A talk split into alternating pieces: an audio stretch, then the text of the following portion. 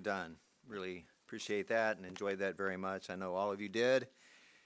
It's certainly to God's glory that we have uh, so many very talented musicians. Um, I went to a meeting between services, and there were more people in there than many of our congregations uh, here in the United States. It was wonderful to see so many talented people working together to provide such uh, outstanding special music, and just want to thank all of you for that. Really appreciate that. I also appreciated the sermonette. Uh, Mr. Porter always does a fine job. I uh, hate to say it, but I'm stuck with paper. Sometimes paper works better, but uh, not always. I appreciate uh, our, our technical team. Usually it goes very smoothly, but uh, he did well even with, uh, with the issues that came up. Well, brethren, this is my first sermon as your pastor here in the Cincinnati congregations. I did speak last Sabbath to the AM congregation, but uh, first time here in the afternoon. Of course, I contemplated what to speak about this first time. Firsts are important. I realize that. I thought of many things, but nothing seemed nearly as important as the topic I've chosen. For I hope and pray the message I bring in this sermon will define my service as your pastor. I've been employed uh, by the United Church of God and the Worldwide Church of God for about 34 years now, more than half my life, but it certainly isn't my employment that defines me. Uh, God called me at age 18, uh, long before I was ever employed, and He has been by far my number one focus for the fa- past 49 years, and I know that's true for all of you who've been called of God you know, God is number one in your life as well, and uh, we, we have that in common. That's a wonderful thing.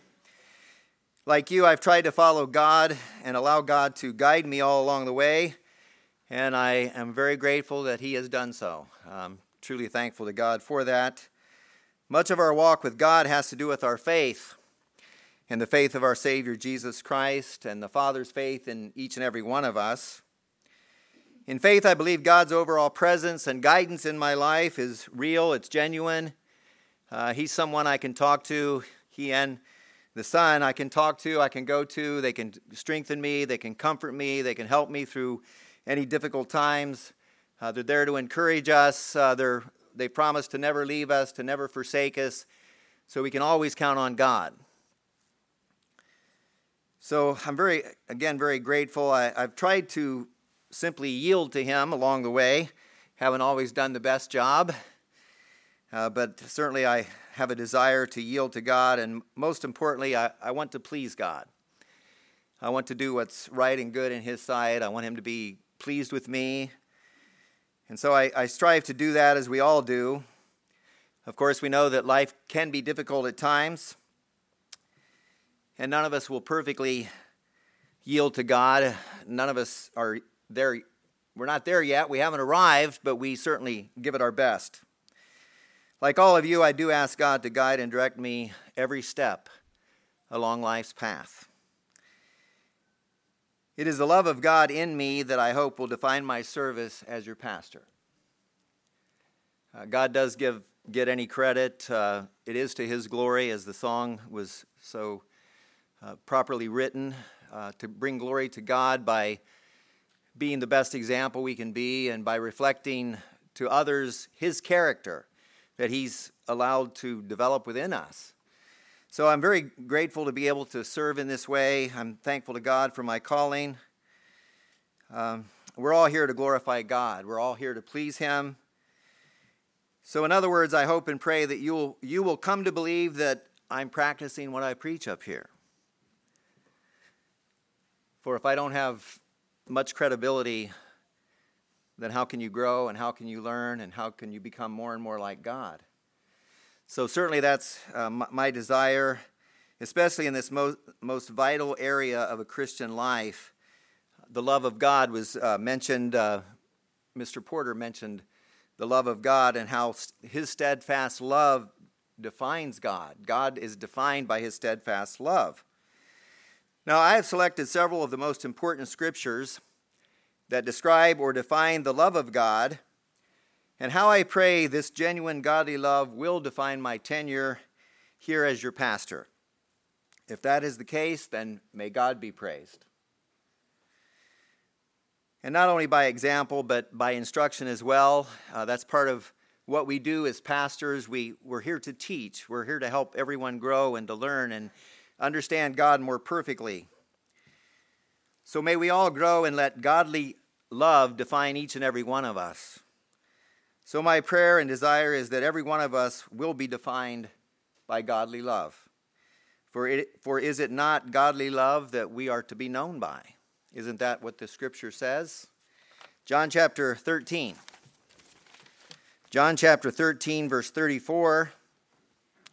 Jesus says, A new commandment I give to you, that you love one another. Now, that wasn't really all that new, but the next part that you love one another as I have loved you. Jesus Christ is the standard for the kind of love, and, and certainly the Father who loved us enough to give his only Son. As I have loved you, that you also love one another. By this, all will know that you are my disciples if you have love for one another.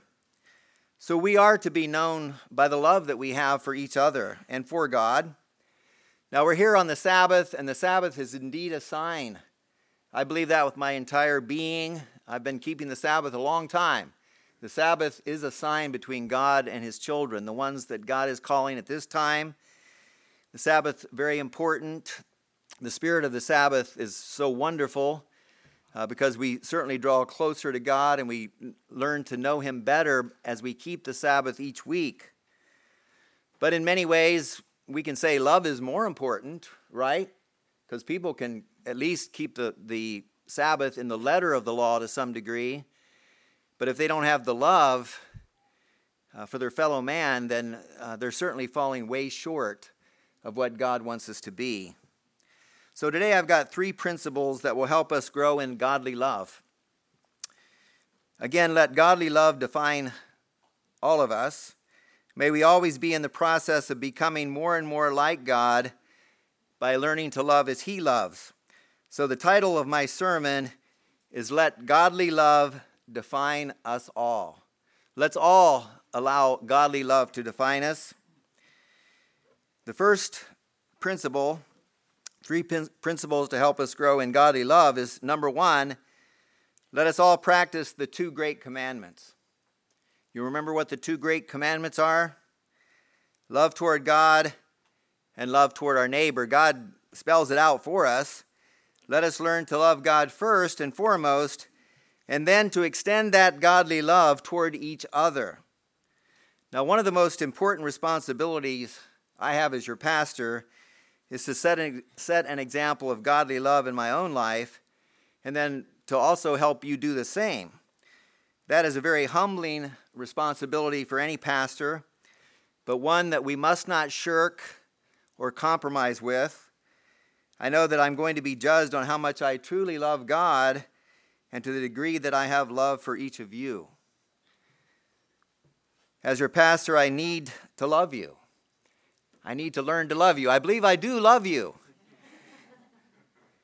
And I'm grateful for that because God gives us the love that we, we should have for our congregations. God lives in us and works in us.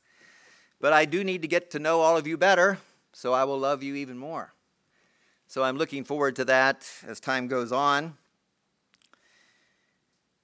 Notice Moses' instructions to the children of Israel. And I have learned to take this very seriously and personally, for I know that I am a spiritual child of Israel.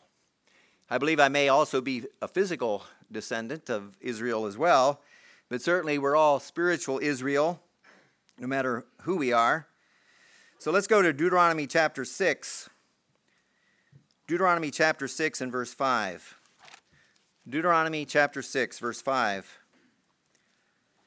You shall love the Lord your God with all your heart, with all your soul, and with all your strength. Okay, that's a tall order, isn't it? To learn to love God with everything that we have, everything that's in us, with all of our heart, our soul, and our strength. And then in Deuteronomy chapter 30, Moses says in, in verse 19, Moses says, I call heaven and earth as witnesses today against you. And this was as they were about to go into the promised land. Moses was about to die.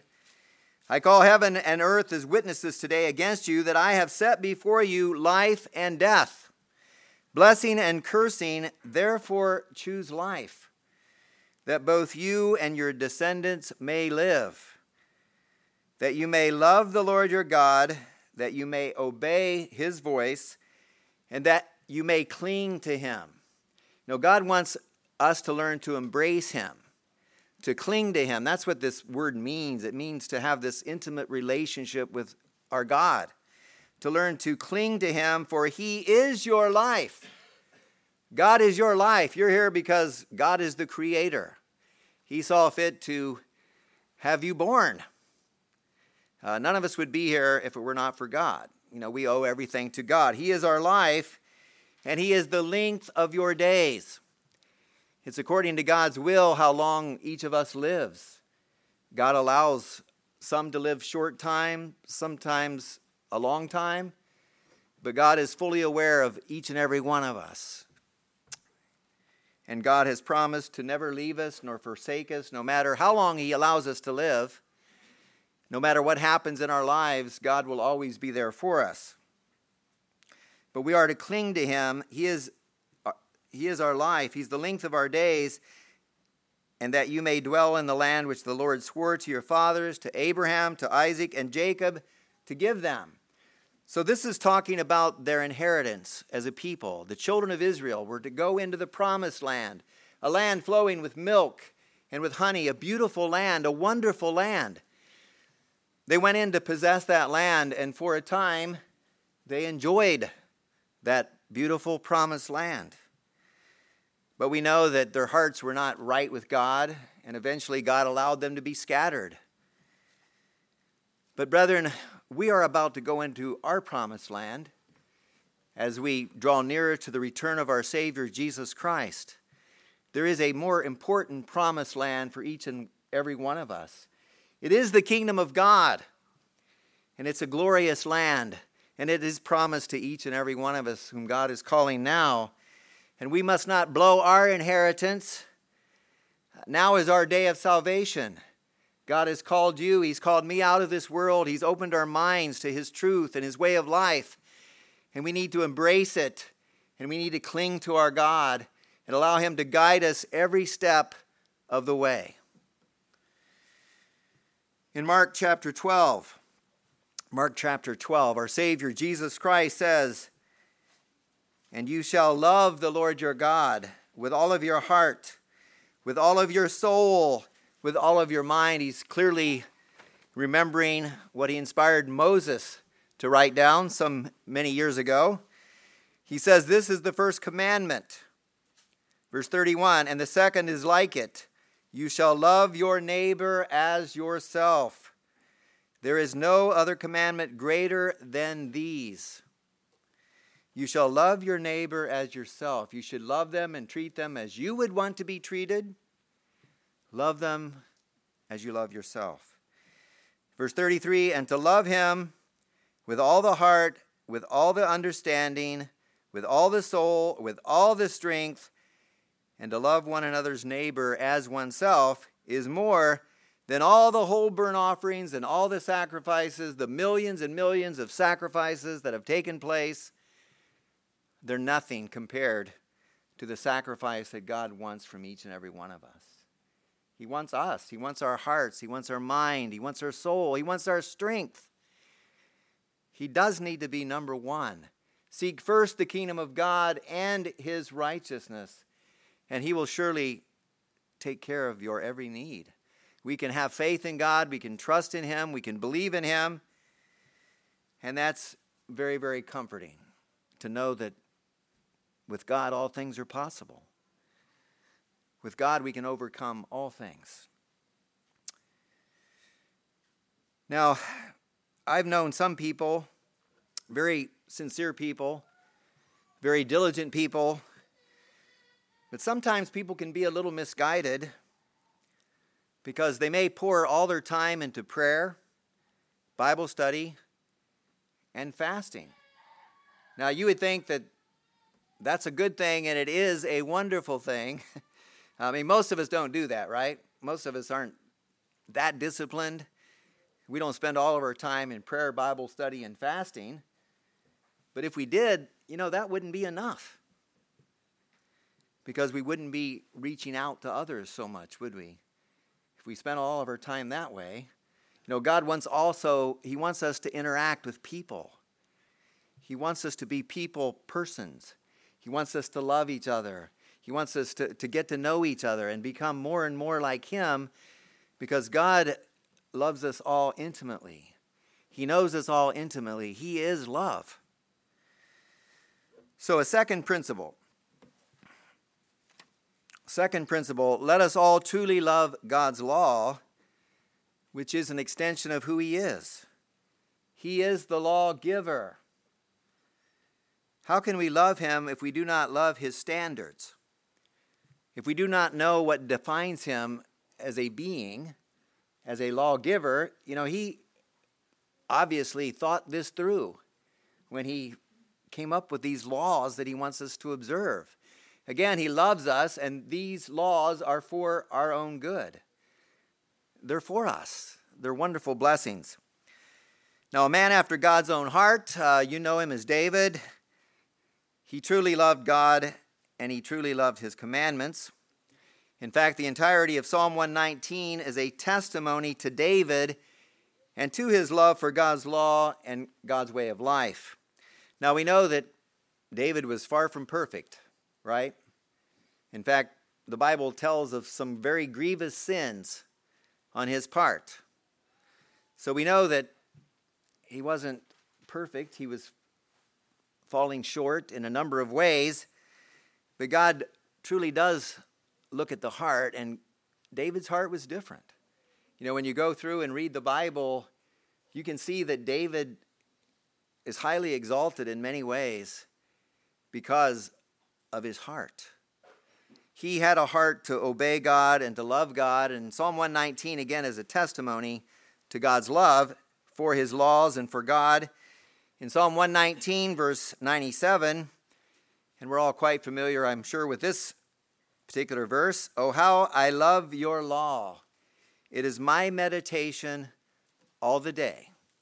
How I love your law. It's something that I think about from the time I wake up in the morning until I go to bed at night and hopefully dream about it during the night. It's my meditation all the day. He also said in verse 127 of Psalm 119 Therefore I love your commandments more than gold. And he was a man who had a lot of gold. Uh, he was very rich with much gold and much silver. He says, I love your commandments more than gold, yes, than fine gold. The very best gold of all. I, I love God's commandments much more so. So we are to learn to love God's commandments as Moses did and as God uh, obviously wants us to. And the opposite is also true. God wants us to learn to hate evil. You know, we also need to learn, learn to hate evil because how will we ever love good if we don't see the evil and if we don't learn to hate it and abhor it and pull away from it? In Psalm 97, verse 10, it says in Psalm 97, verse 10, You who love the Lord hate evil. He preserves the soul of his saints, he delivers them out of the hand of the wicked. So we should learn to hate that which is um, wrong in, in this society and the things that we see around us. We should hate those acts of wickedness that go against God and His commandments. Um, obviously, we should love the people, but we should hate the things that they do or that, that are contrary to God. We must not be deceived into following them in those evil ways. In Psalm 119, verse 172, David says, My tongue shall speak of your word, for all of your commandments are righteousness. That's the way to live. It's the right way to live. Whatever God says, whatever commandments He has laid out for us, that's the way to live. That will define whether or not we're truly righteous if we're, if we're following those commandments and living by them. Let's go over to John chapter 14, and we go here during Passover. John chapter 14. John chapter 14, verse 15. Jesus says, If you love me, keep my commandments. If you truly love God, if you love Jesus Christ, then you will keep their commandments. And their commandments are one I and my Father are one. The commandments are the same. Don't let anyone try to deceive you into thinking there's a difference here. There isn't a difference. Uh, they both love the law that they've laid down. Father and Son together, the one who became the Son, working with the Father far in advance. If you love me, keep my commandments. So it's essential that we do humble ourselves and yield ourselves to God's law. The, ten, the Ten Commandments are to be kept not just in the letter, of course, they are to be kept in the letter, but we are to go far beyond that, as Christ showed. We are to keep them in the spirit of the law. Jesus said it's not enough uh, to, to not murder someone, you have to learn to love them. In fact, you have to learn to love your enemies. So Jesus went far beyond the letter of the law. That's what he's talking about. If you love me, keep my commandments. Not just in the letter, but go, going beyond to the spirit of the law. Keep my commandments the way God would have you keep them. In 1 John chapter 2, 1 John chapter 2, 1 John chapter 2 verse 3 now, by this we know that we know him if we keep his commandments.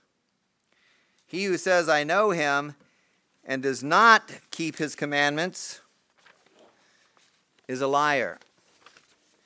And the truth is not in him. But whoever keeps his word, truly the love of God is perfected in him. By this we know that we are in him. He who says he abides in him ought himself also to walk just as he walked.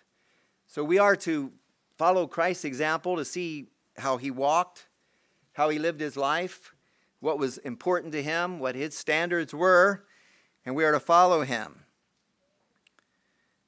Whoever keeps his word, truly the love of God is perfected in him. By this we know that we are in him. He who says he abides in him should walk just as he walked. So, brethren, we are instructed to live by every word of God. You know, this is a wonderful blessing that I have in my hand. Uh, God's word is so precious, so valuable, it's priceless, and we are to become students of this book. We are to become students of the Bible, every one of us. If you're not there yet, uh, hopefully you'll have some time to become a student of the Bible. Uh, it's so important uh, because God's word can live in you. Uh, you write it in your heart and in your mind, and it shows you how to walk, just as Christ walked. It's the written word. Jesus Christ was, is the living word of God. So we are to write these laws in our hearts and in our minds and to live by them. So that's the second the second way we can learn to love God more fully and to love each other. And the third principle let everyone that he has created, or I'm sorry, love everyone that God has created. Who has God not created? Love everyone that God has created. Now, God clearly wants a big family. He's got billions of people on this earth today. Plus, there are billions who have died throughout the ages. God desires a huge family. He wants a huge family. And it says that for God so loved the world, he gave his only begotten Son. I don't think we can dare exclude anyone you know, for God so loved the world. All human beings, God has created in his image, in his likeness, and we are to learn to love each and every person that God has created. So I, have broken this down into five subpoints or five, uh, let's use letters. We'll go with A. First, love your families. Love those who are related to you by blood, physically.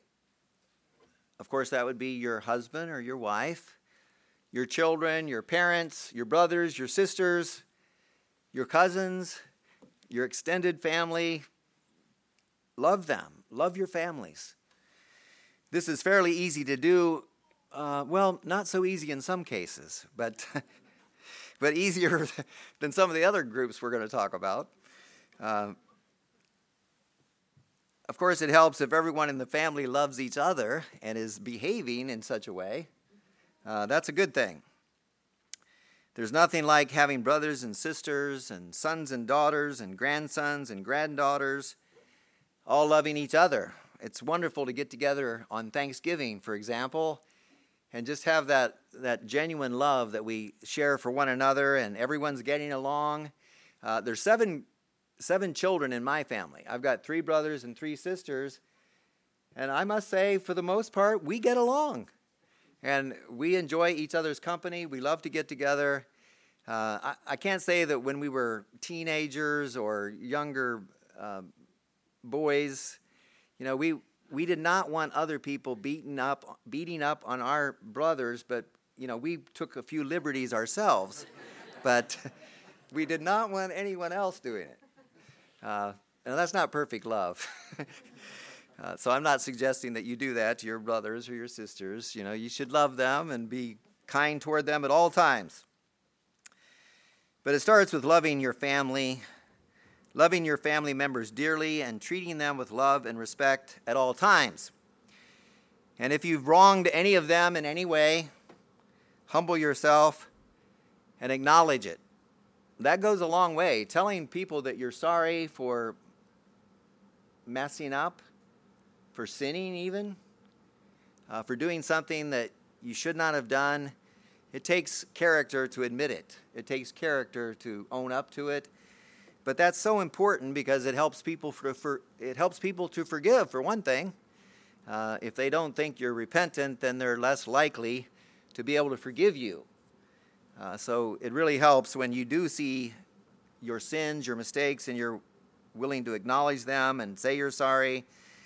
That heals many, many wounds. If you hurt someone, be able to recognize and acknowledge it, own it, repent of it, and just do the right thing. Parents, encourage your children. Uh, the Bible is very clear that we are not to discourage our children we are to encourage our children. We're to love them, we're to see the best in them, we're to emphasize the best. That doesn't mean we don't deal with uh, bad behavior, because that's part of good parenting, is dealing with bad behavior in a godly way and helping them realize that uh, you just can't always do that sort of thing. It's not healthy for you. You know, there are consequences. The scripture says, Be sure your sins will find you out, and you reap what you sow.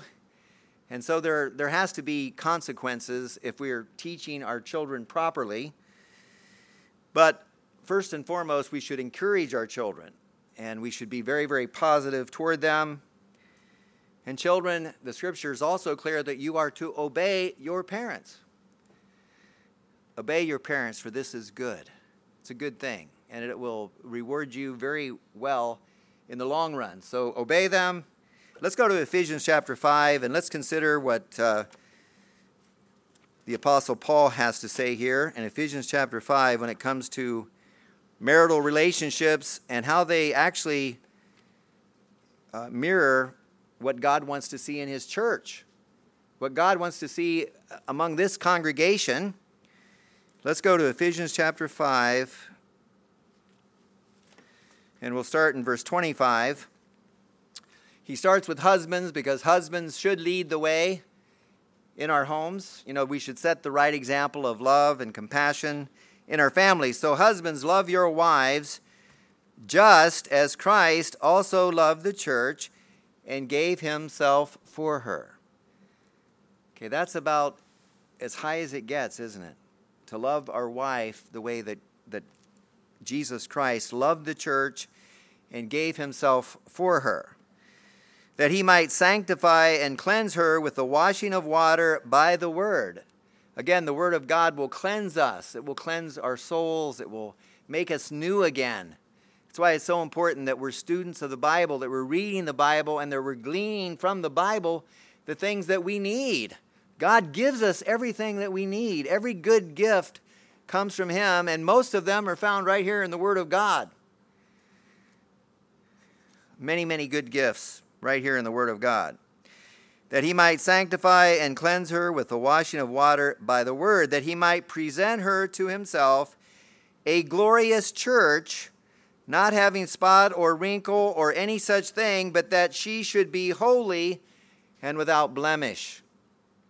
So the husbands are to set the example to love their wives as Christ loves the church. And then all of us together, we become a holy congregation. We become a holy people, sanctified and set apart by God's Holy Spirit, called out of this world to be different, to shine as lights in the world. That's our calling. It's a high and a holy calling. We must embrace it uh, we must own that as well. This is your calling. And I hope that everyone in here has come to embrace that. And if not, please do pray for God's direction and guidance so that you might understand how precious that is. Getting back to Ephesians, so we are to become holy and without blemish. Verse 28 So husbands ought to love their own wives as their own bodies. He who loves his wife loves himself. For no one ever hated his own flesh, but nourishes and cherishes it, just as the Lord does the church. For we are, me- for we are members of his body, of his flesh, and of his bones. Uh, we are all called out together to be a holy assembly we assemble every Sabbath together. This is a holy commanded assembly. This is a holy convocation. Uh, this is the best place for us to be on the Sabbath together, worshiping God and uh, drawing near to Him and to each other. So, men, lead the way in your families and also in the church. Set the spiritual example in your church. Are you the one that gets up early and is found studying the Bible?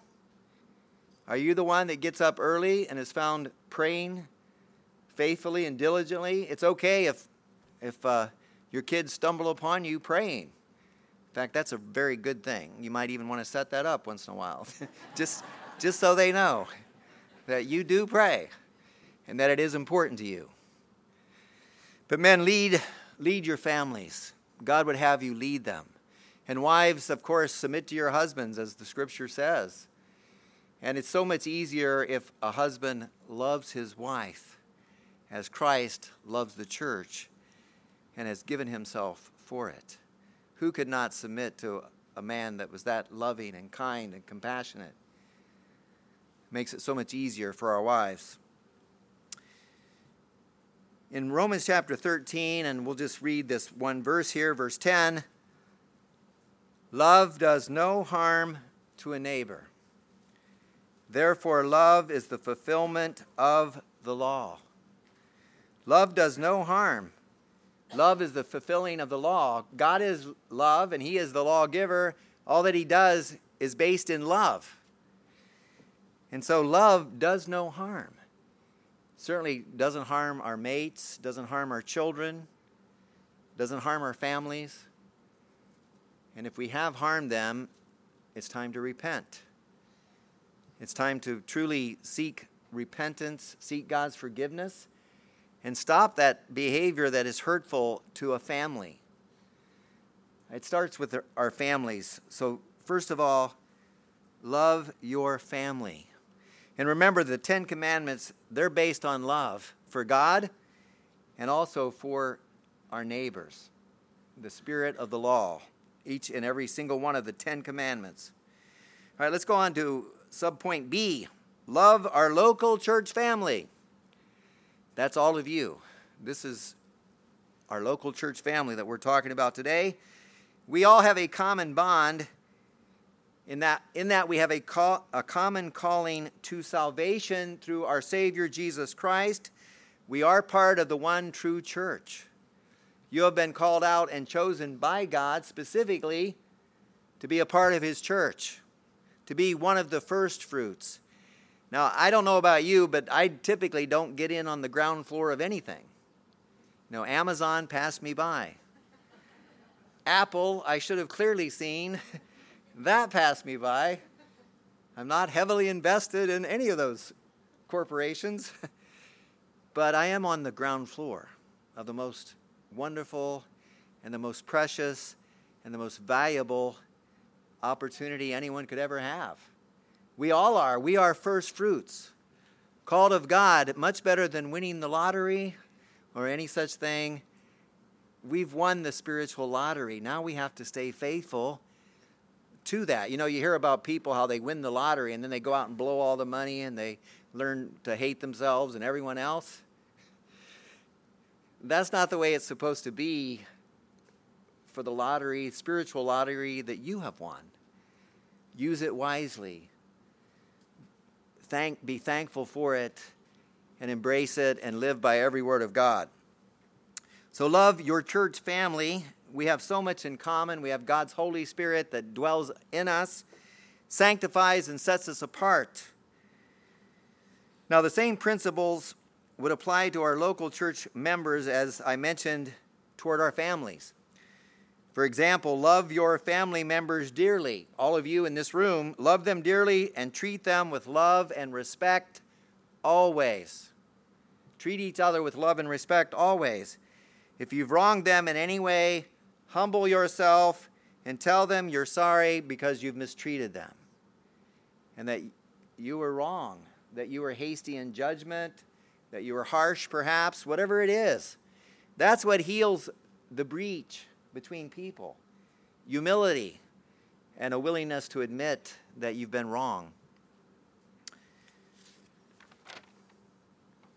If you hurt someone, be able to recognize it and make amends. Seek peace and pursue it earnestly. Repent of all that you need to repent of. Let's go to 1 John chapter 3. 1 John chapter 3 verse 16. 1 John chapter 3 verse 16. John writes, "By this we know love because he laid down his life for us." We know what real love is because Christ laid down his life for us. And we also ought to lay down our lives for the brethren.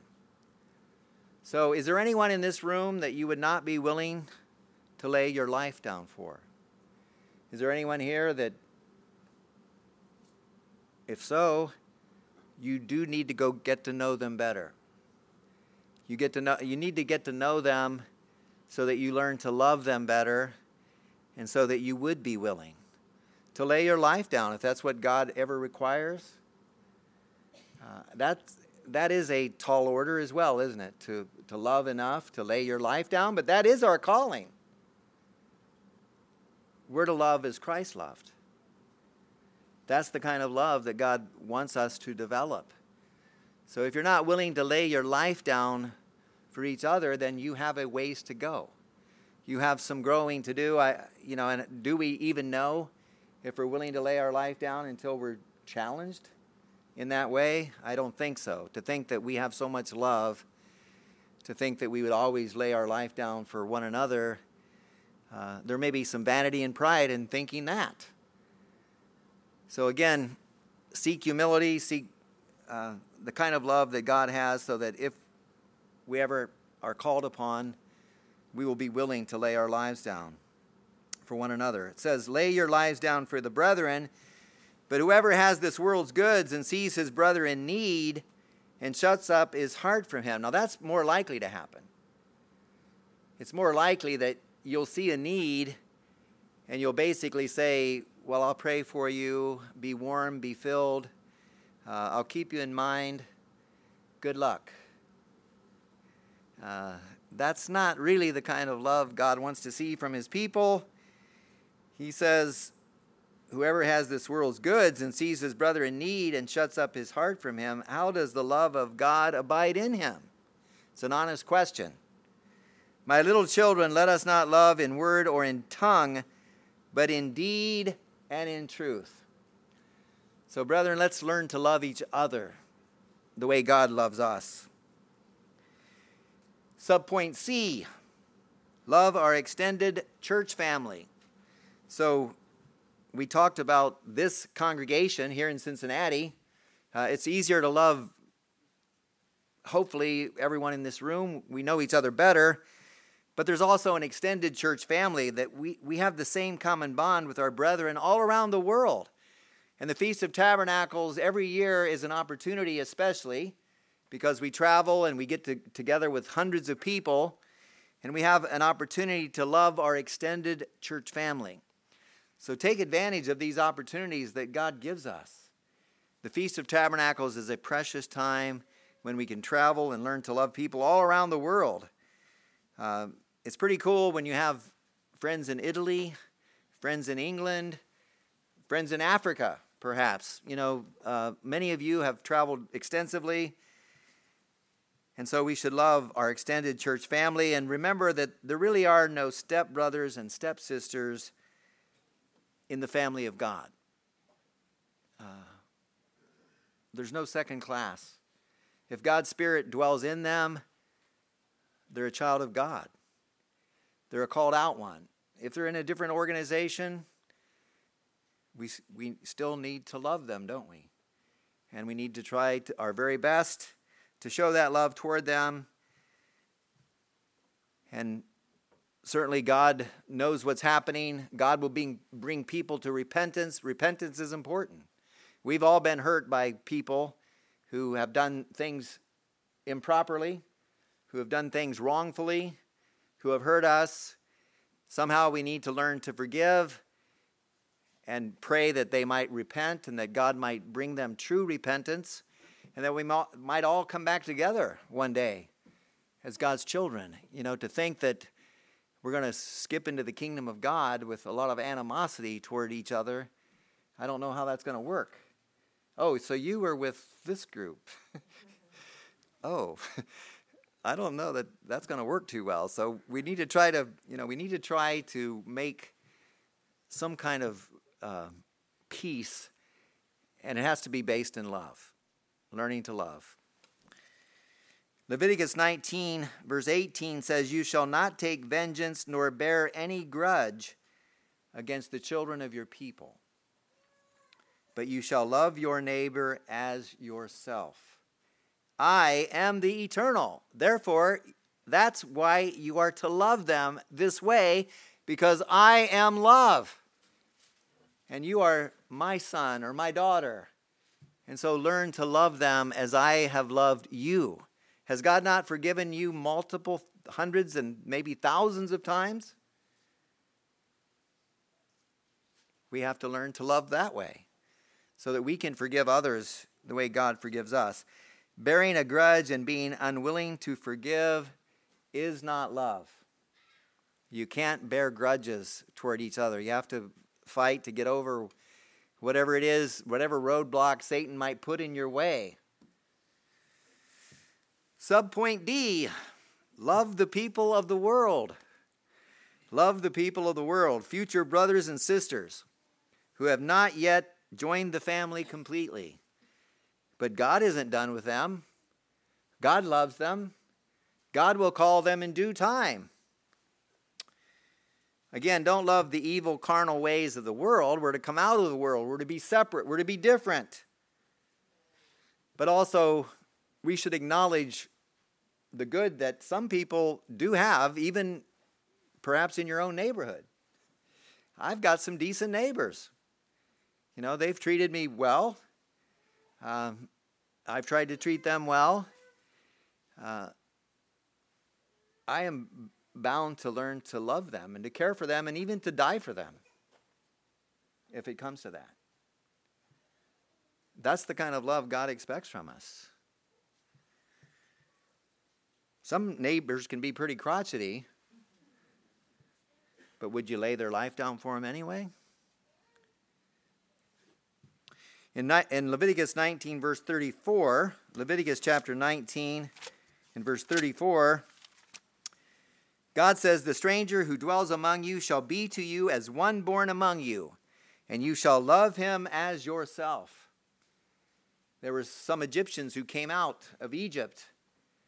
I'm not sure exactly how that worked, but they came along with the children of Israel. And God says, You shall love them as yourself. Now, they were also to embrace the, the laws of the land, too, especially at that time, because God was uh, calling a, a chosen people to represent Him and to be His examples upon the earth. He says, For you were strangers in the land of Egypt. You were once strangers there. Remember that. Love the strangers, love the people who come among you. I am the Lord your God. Love them the way I love you. And remember that I am love. And let's go to point subpoint D, E, E. Love our enemies. You knew I would get there, right? All right, so love our enemies. Christ said in Matthew chapter 5, beginning in verse 43, you have heard that it was said, You shall love your neighbor and hate your enemy. But I say to you, love your enemies, bless those who curse you. By the way, that's not in the Bible to, uh, you know, to hate your enemies. I don't think it's there, is it? Uh, I mean, that, they heard that in the pagan world. uh, they heard it, but that's not God's way. Even in the Old Testament, God tells us to love our enemies. He's very consistent throughout his word. You have heard it said, You shall love your neighbor and hate your enemy. But I say to you, love your enemies, bless those who curse you, do good to those who hate you, and pray for those who spitefully use you and persecute you. Now that will test you. To truly follow through and do these things, it will test you. For if you love those who love you, what reward have you? It's easy to love people who love you Adolf Hitler loved people to some degree, as much as he knew how, I suppose. Eva Braun, I mean, I don't know. but, but the point is, the point is, it's easy to love those who love you. He says, do not even the tax collectors do the same. The tax, tax collectors were really looked down upon back in those days. I guess maybe they are today too, but anyway. Uh, and if you greet your brethren only, what do you do more than others? Do not even the tax collectors do so. Therefore, you shall be perfect. You shall be mature, just as your Father in heaven is perfect. And again, remember, this is in the context of loving your enemies. That's how he says we're to be perfect. We're to be perfect because we've learned to love our enemies and to pray for those who spitefully use us and persecute us. It's not in the context of making a Pharisaical to do list. You know, that's not how we become perfect. It's by learning to love each other and have the same kind of love that God has for us. And remember, the enemy list does not include any of our physical or spiritual family. I mean, if, if they're blood relatives or if they're uh, you know, if they're spiritual family, unless they're maybe, you know, if they're trying to kill us, perhaps uh, they could be considered an enemy. Uh, most people aren't out trying to kill you. Um, but the enemy list doesn't include any of our physical or spiritual family. Who are truly our enemies? There aren't that many that are really enemies. Not really. Not not in the fullest context. In 1 Corinthians chapter 13 verse 4, this is the love chapter. 1 Corinthians chapter 13 verse 4 Paul says love love suffers long and is kind. Love does not envy, love does not parade itself, love is not puffed up. In other words, it's humble. Love is a humble characteristic. To love each other is, is based in humility. And then in verse 8 of 1 Corinthians 13, remember that love never fails. If you put love into practice, it will never fail. It may not go exactly the way you thought it would, but it will not fail because the scripture says love never fails. God never fails. God is love. Love never fails. He says prophecies will fail, other things will fail, but love will never fail. And one quick verse from 1 Corinthians chapter 16 verse 14 Paul says, "Let all that you do, let all that you do, let it be done with love. Whatever it is you do, let it be done with love. If you're playing volleyball, you don't want to spike it too hard. Not so much that it hurts someone. At least you don't want to intentionally do it, right? Um, let all that you do be done with love. Everything. Paul's instruction to the church at Corinth. And the church at Corinth was a messed up church in a lot of ways. Had a lot of flaws. He said, Let all that you do be done with love. And now to the final scripture, the most beloved scripture, because it's the last one. I'm just kidding. I, I know you don't think that way. All right, let's go to John chapter 21. John 21, verse 15. This is after Christ was resurrected and he was visiting with his disciples. In John chapter 21, verse 15. So when they had eaten breakfast, Jesus said to Simon Peter, Simon, son of Jonah, do you love me more than these? Do you love me, Simon? He said to him, Yes, Lord, you know that I love you. Now, probably most of us realize that God uses agapeo, he uses phileo here in these words. Uh, no doubt there's meaning behind that, but I really want to stress the last part. Three times he told Peter, Feed my lambs, tend my sheep, feed my sheep. That was his calling. Was to feed the lambs, to feed the sheep. Yes, to love them, to love them both in filial love and also in, in agape love, to really go out and learn what love is, what it means, and how to put it into practice in one's life. As a minister of Jesus Christ, it's my job to nurture, to feed, to care for, to learn to love you all. And I hope I'm up for that challenge. I believe I am. God's way is wonderful, it's beautiful, it's perfect. You know, it is difficult to love as God loves. I will admit that. But it is our calling. It's our calling, each and every one of us. So, brethren, first are important. May the love of God be in us all. May it be practiced by us all. And may the love of God truly define who we are.